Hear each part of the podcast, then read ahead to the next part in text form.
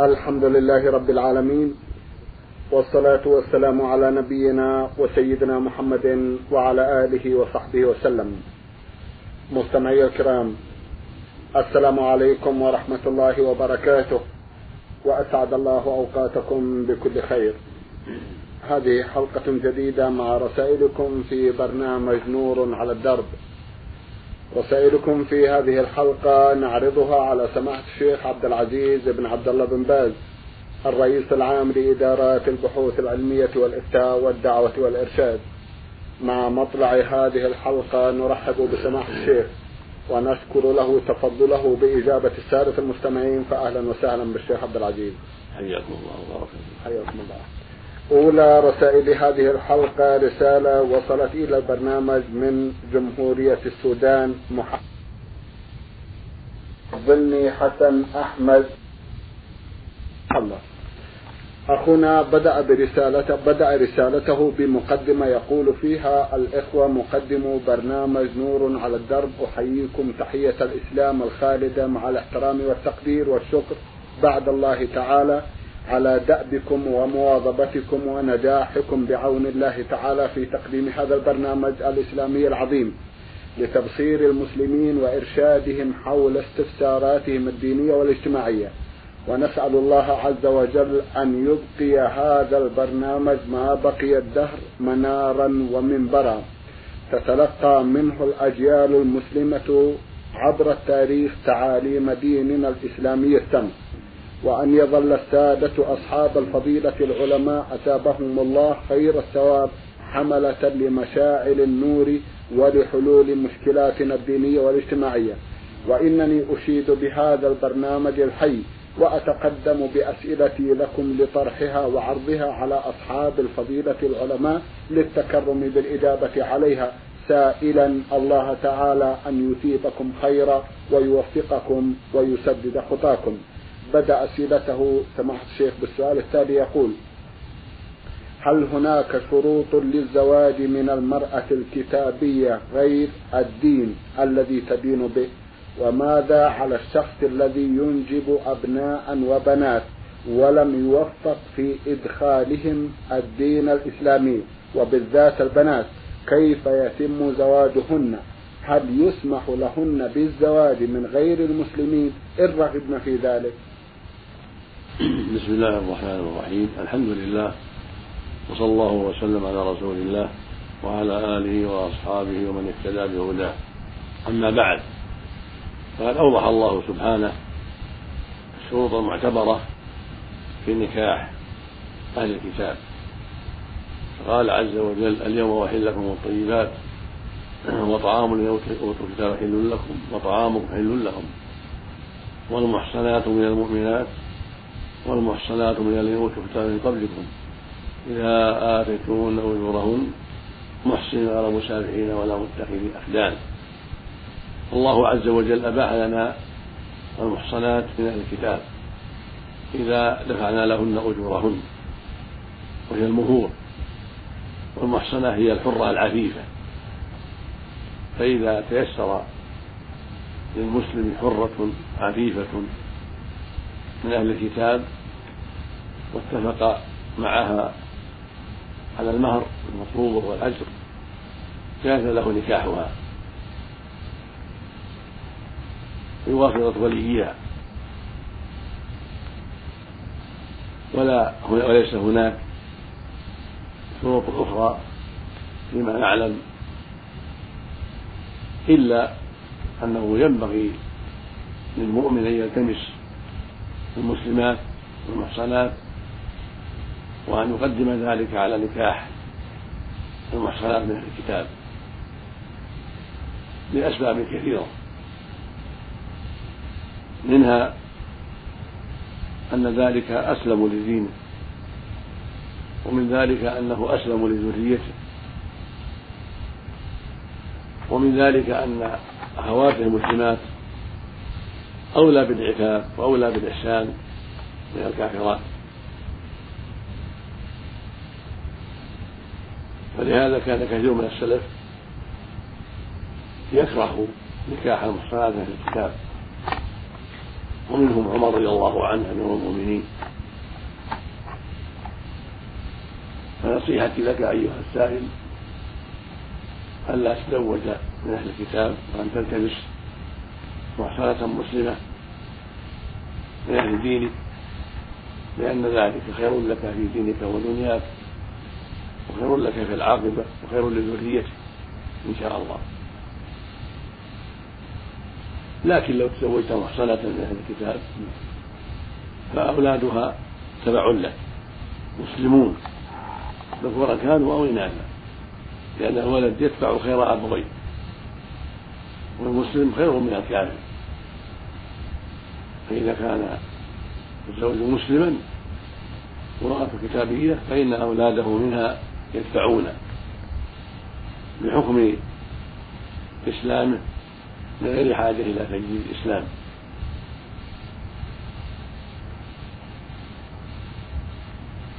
وعليك أن أن تسعى مجتهدا في توجيه الأولاد إلى الخير وإدخالهم المدارس الإسلامية حيث أمكن ذلك أو تعليمهم في البيت المقصود أنك تجتهد في بعدهم من شر الكفرة ومكائد الكفرة وشبه الكفرة ومدارسهم. إلا عند الضرورة فإنهم يدرسون في المدارس الكافرة الدروس التي تنفعهم. ويكون لك عناية بهم من جهة الدروس الدينية ولو بواسطة معلم خاص. في البيت إذا لم يتيسر لهم دروس في المدرسة الكافرة فإذا لا يتيسر لهم دروس الإسلامية. وكثير من المدارس يوجد فيها الدراسات الإسلامية وإن كانت في دول كافرة.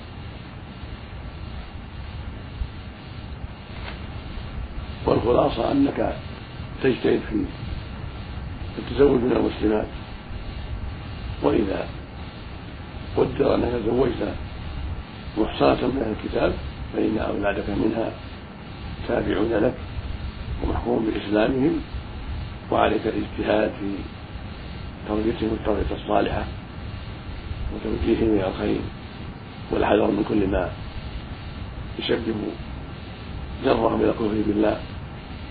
و اعتلاقهم دين أمهم. ولا حول ولا قوة إلا بالله نعم جزاكم الله خيرا في حالة ما إذا اكتشف أن الأبناء لا زالوا على دين أمهم وأنهم لم يعتنقوا الإسلام رغم محاولته هل يسمح للبنات بأن يتزوجوا من دي من أهل ديانة غير ديانة الإسلام؟ عليه أن يجاهد عليه عليه أن يجاهد أن تكون البنت مسلمة. تبعا له وهكذا الولد ذكر نعم. فيحرص على ذلك. وليس لها أن تتبع دين أمها وليس للذكر كذلك يتبع دين أمه الواجب عليه أن يتبع دين أبيه. هذا فر عليه. وإذا استمر في متابعته لدين أمه النصرانية هذا محل نظر لأنه ينبغي له أن لا يتساهل معهم في ذلك بل يجب أن يلاحظ إخوته الإسلام وترغيبهم في الإسلام وبذل المستطاع في الإسلام حتى يتزوج بالمسلم ويتزوج الوالد بالمسلمة ويبتعد جميعا خطر الكفر وشر الكفر. نعم. ولا حول ولا قوة إلا بالله. نعم. جزاكم الله خيرا. أخونا له سؤال آخر يقول كان وإلى عهد قريب جدا يتم عقد الزواج عندنا باثنين جنيه والآن أصبح بخمسين جنيها سودانية مما سبب بعض المشكلات الاجتماعية لدى الكثير من المسلمين الذين لم يقتنعوا بالزيادة الأخيرة ومنهم من أصر على العقد بالجنيهين وتزوج بها ومنهم من تزوج بالخمسين جنيها. وقد اعتبر من تزوج بالجنيهين زواجه باطلا يدخل في حرمة الزنا وكل ذلك مرد تفسيره لاعتبارات انخفاض القيمة للجنيه السوداني في الآونة الأخيرة. فكما تعلمون أن العملات قابلة للانخفاض والارتفاع على حسب الحالة الاقتصادية لدى الدول. فبماذا تنصحون وترشدون أولئك المأذونين الذين يصرون على دفع الخمسين جنيها ليتم على أيديهم العقد الصحيح كما يقولون وإلا أنهم سوف لن يتحملوا تنفيذ إجراءات العقد وقد فعل بعضهم وامتنع بالفعل. ثم ماذا يا صاحب السماحة عن الزواج بالفاتحة أو بشيء من القرآن في زماننا هذا؟ هل يجوز أم لا؟ أجيبونا أثابكم الله.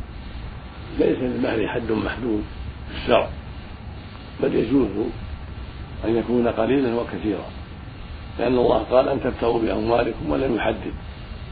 والرسول صلى الله عليه وسلم لم يحدد.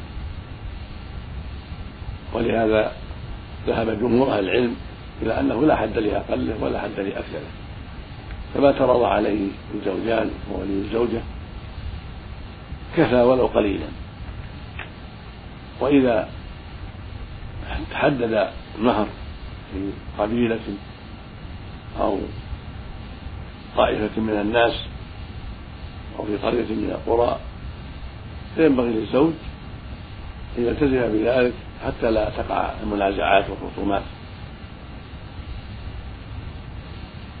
وإذا سامحته بعد ذلك زوجته وأصرت عنه بعض المهر فلا بأس.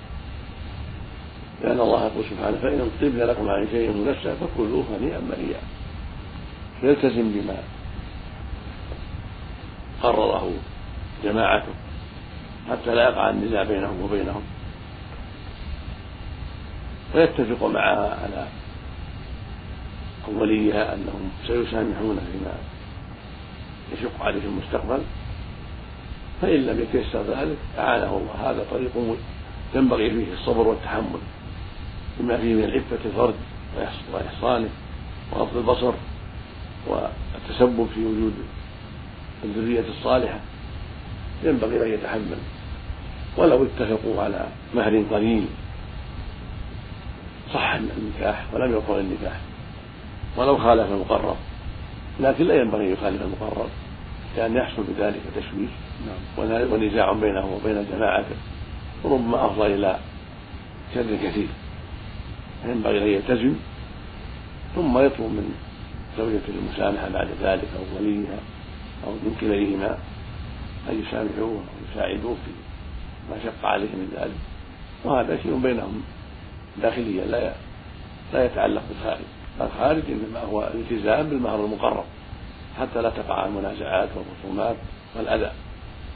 وفي إمكانه بعد ذلك أن يقبل من زوجته وأهلها ما سمحوا عنه. نعم. سؤاله الثالث في هذه الحلقة يسأل سماحة الشيخ ويقول ظهرت في زماننا هذا ظاهرة الهوس الرياضي والأمراض الرياضية بأنواعها المختلفة وبصورة لهت كثيرا من المسلمين شيبا وشبابا عن التمسك بالأصالة الإسلامية وبالخلق الإسلامي القويم. فالرياضة الكروية بالذات وعلى أنواعها هي حديث المستيقظ والنائم في أحلامه فنحن نجد الدور التي شيدت لها والأجهزة المختلفة التي ترعاها وجمعت لها الأموال وكرم الرياضيون الذين بذلوا الجهد في النهوض بالرياضة وترقية الأداء كما يقولون فالناس في تشجيعهم فرقا وطوائف فهذا يشجع فريق كذا وهذا يشجع فريق كذا وهكذا وهكذا حتى في أفراد الأسرة الواحدة وفي التشجيع والانتماء إلى الفرق حساسيات وكراهية وتفرقة وقلوب مليئة بالحقد وآراء لا تلتقي حول نقطة واحدة ولا طائل من وراء ذلك أبدا وأسئلتي تدور حول ما يلي. ماذا عن كل ما ذكروا ماذا عن الذين يدفعون نقودهم لمشاهدات المباريات الرياضية؟ وما الحكم على أولئك الذين اتخذوا الرياضة مصدر رزق لهم كالحكام والمدربين واللاعبين؟ ثم تخصيص جزء من دخول المباريات لتسجيل مسجد. هل يعتبر عملا من أعمال الخير؟ وما هي نصيحتكم لأولئك الفتيات الكاسيات العاريات؟ اللائي يمارسن أنواعا مختلفة من الرياضة وسط جمهور المشاهدين وهن بزيهن الرياضي المحدق فيما يبدو. أرجو من سماحتكم أن تتفضلوا بمعالجة هذه الأمور. جزاكم الله خيرا. لا شك أن هذا الأمر من المصائب العظيمة التي بلي بها الناس. وصار له فيها اهتمام كبير وعناية عظيمة. وربما ترتب على ذلك إحن وأحقاد وخصومات كثيرة كما أشار السائل وربما ترتب على ذلك يعني إضاعة الصلوات وظهور كثير من العورات وفساد كبير في المجتمع. فإلى الله المشتكى سبحانه وتعالى. ونصيحتي لهؤلاء الذين أشرت إليهم وهم اللاعبون نصيحتي لهم أن يتقوا الله. وألا تشغلهم هذه الرياضة عما أوجب الله وألا تجرهم إلى الشحناء والعداء والخصومات. فمن لعبها من غير أن تشغله عن صلاة ولا عن واجب ولا أن تجره إلى الشحنة مع إخوانه وفتن ولا أن تجره إلى ظهور العورة أو الاختلاط بالنساء. هذا لا حرج فيه في الأصل. لأن اللعبة ليس فيها حرج إذا سلمت من هذه الشرور ولا يكون فيها مال. أما إذا كانت تجر إلى إضاعة الصلوات كما هو الغالب وإلى ظهور العورات وإلى مساعدات مالية هذا كله حرام وكله منكر كله لا يجوز. فيجب القضاء عليه ويجب على ولاة الأمور منعه. سدا لباب الفتن.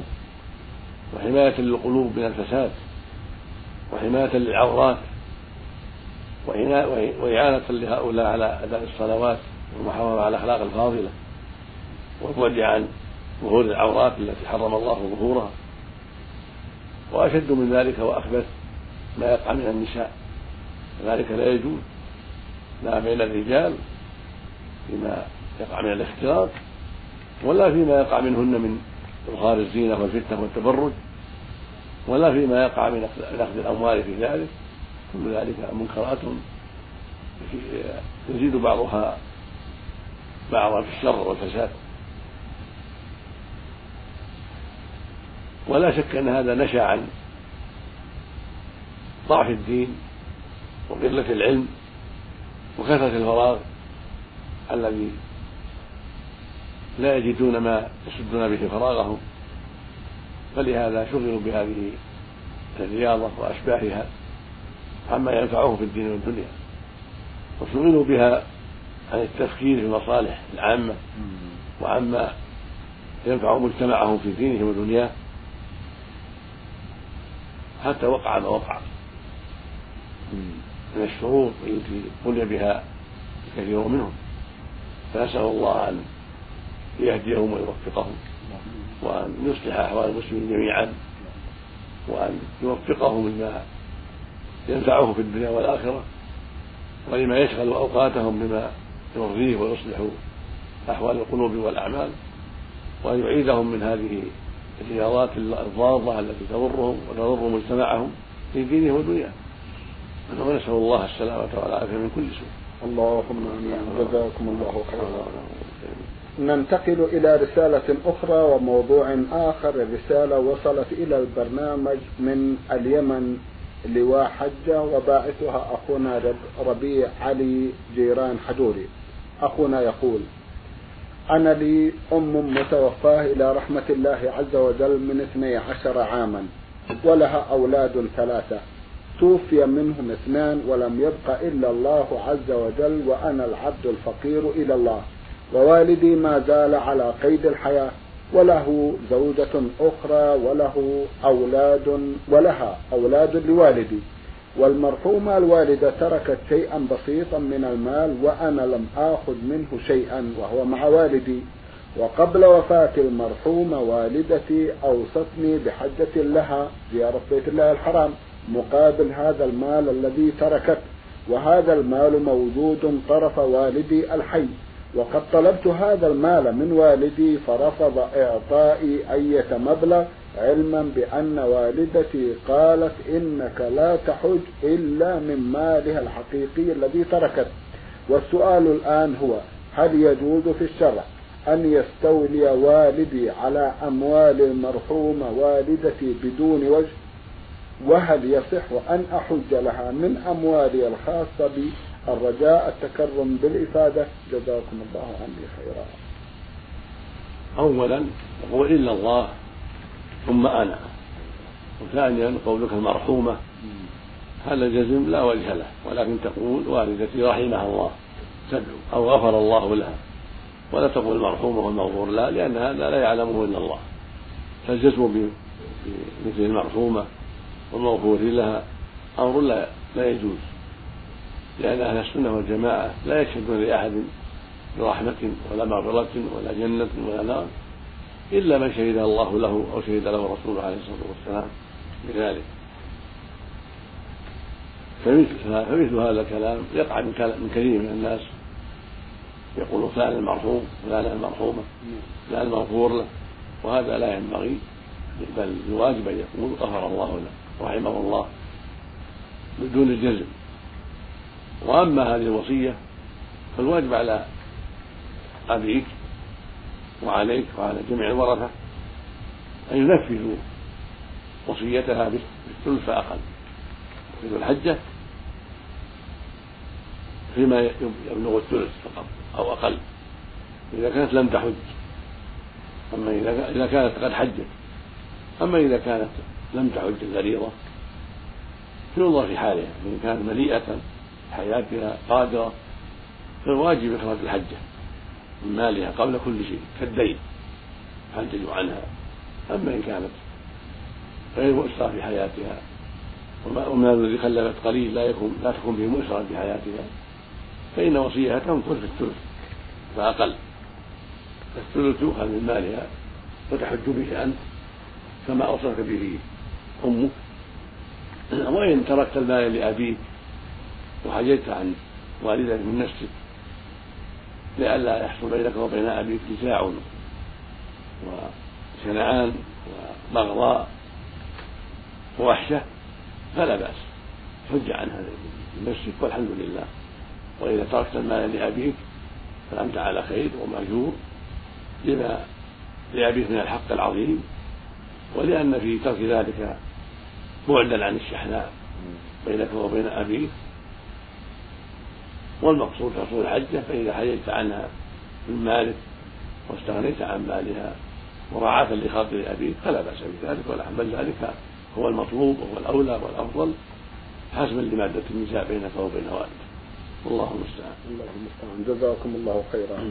رسالة وصلت إلى البرنامج من المحواه وباعثها أخونا أحمد علي العمري. أخونا يسأل ويقول أنا رجل أمي لا أقرأ ولا أكتب وعندي ولد يدرس في الصف الرابع لا يذاكر وهددته بأن قلت له علي الطلاق من ظهر أمك إنك لو ما تدرس إنني لأفعل بك كذا وكذا. وزعلت أمه من كلمة الطلاق ونرجو أن تفتونا في ذلك. جزاكم الله خيرا. إذا كان المقصود من هذا الطلاق حث ولدك على المذاكرة والعناية بدروسه. وليس قصدك تطليق أمه وفراقها وإنما قصدك تخويفه وتخويف أمه حتى يجتهدا جميعا في ما يتعلق بالدروس وحتى تحرص أمه عليه. فلا بأس عليك بذلك وعليك كفارة يمين إذا لم يحصل منه المطلوب إذا تساهل ولم يقدر كلامك ولم يجتهد فعليك كفارة يمين. ولا طلق عليه لا يقع عليها شيء على الصحيح من أقوال العلماء. أما إذا كان مقصودك فراقها إن لم يجتهد الولد. لا يريد فراقها أن تفارقها إذا لم يجتهد ولدها لأنك تظن فيها أنها تساهل معه وأنها لا تشجعه. فإذا كنت أردت ذلك فإنه يقع عليها طلقة. إذا تساهل ولا يبالي في كلامه يقع عليها طلقة واحدة وتراجعها في الحال. ولا بأس عليه هذا إذا أردت طلاقها إذا كنت أردت الطلاق. أما إذا كنت أردت التخويف والتحذير فقط هذه كلمة في حكم اليمين وعليك كفارتها في أصح أقوال أهل العلم وهي إطعام عشرة مساكين أو كسوتهم أو تحرير رقبة فإن عجزت تصوم ثلاثة أيام. هذه كفارة اليمين. ونوصيك بعدم العجلة في الأمور وعدم استعمال الطلاق. بل تحرضه وتوصيه بالكلام الطيب وتؤدبه إذا رأيت تأديبه بالضرب الخفيف. أما الطلاق فاتركه نعم. جزاكم الله خيرا. رسالة وصلت إلى البرنامج من إحدى الأخوات المستمعات تقول السائلة أمينة حسن من محافظة واسط قضاء الصويرة. أختنا لها مجموعة من الأسئلة بعد مقدمة كتبتها لرسالتها فتسأل وتقول أفيدوني عن صحة هذا الحديث الوارد عن النبي صلى الله عليه وسلم. قال من سود بابا عند المصيبة أو ضرب دكانا أو كسر شجرة أو قطع شعرة بنى له أو بني له بكل شعرة بيتا في النار لا يقبل الله تعالى منه صرفا ولا عدلا. نعم صرفا. لا يقبل الله تعالى منه صرفا ولا عدلا. ما دام ذلك السواد على بابه. وضيق الله تعالى عليه قبره وشدد عليه حسابه ولعنه كل ملك في السماء والأرض وكتب عليه ألف خطيئة وقام من قبره عريانا ومن خرق على المصيبة جيبه خرق الله دينه وإن لطم خدا أو خدش وجها حرم الله تعالى عليه النظر إلى وجهه الكريم. أرجو أن تفيدوني عن صحة هذا الحديث. جزاكم الله خيرا. هذا الحديث موضوع مكتوب لا أساس له من الصحة بل هو كذب وافترى على رسول الله عليه الصلاة والسلام. كل هذا من أوضاع الكذابين الذين يزعمون أنهم يحذرون الناس عما لا ينبغي فيضعون الأحاديث ويكذبون فعليهم من الله ما يستحقون. وإنما الثابت عن رسول الله عليه الصلاة والسلام بهذا قوله صلى الله عليه وسلم ليس منا من ضرب الخدود أو شق الجيوب أو دعا بدعوى الجاهلية هذا رواه الشيخان في الصحيحين. وهو وعيد شديد لكن بلفظ ليس منا. من ضرب الخدود عند المصيبة أو شق الجيوب الملابس أو دعا بدعوى الجاهلية من الكلام السيء ينوح ويصيح وانكسار ظهراه و وكذا وكذا وكذا يتوجع وينوح على الميت. هذا كله ممنوع. ولهذا جاء في الحديث عنه صلى الله عليه وسلم أنه قال أنا بريء من الصالقة والحالقة والشاقة. والصالقة التي ترفع صوتها عند المصيبة والحالقة التي تحلق شعرها عند المصيبة والشاقة التي تشق ثوبها عند المصيبة. هذه هي الأشياء التي ثبت عن النبي صلى الله عليه وسلم لكن ليس بالألفاظ التي ذكرها السائل. ولا ريب أن النياحه على الميت وشق الثياب وألقى الخدود والدعاء بالولي والثبور كله ممنوع في حق المصاب بل يقول إنا لله وإنا إليه راجعون. قدر الله ما شاء فعل. اللهم اجبني في مصيبتي وأخلف لي خيرا منها. أما أن يفعل هذه المنكرات فلا يجوز نقض قد أو شق ثوب أو نفس شعر أو حلقة. أو ما أشبه ذلك مما يدل على الجزع وقلة الصبر. فهو ممنوع. نعم. جزاكم الله خيرا.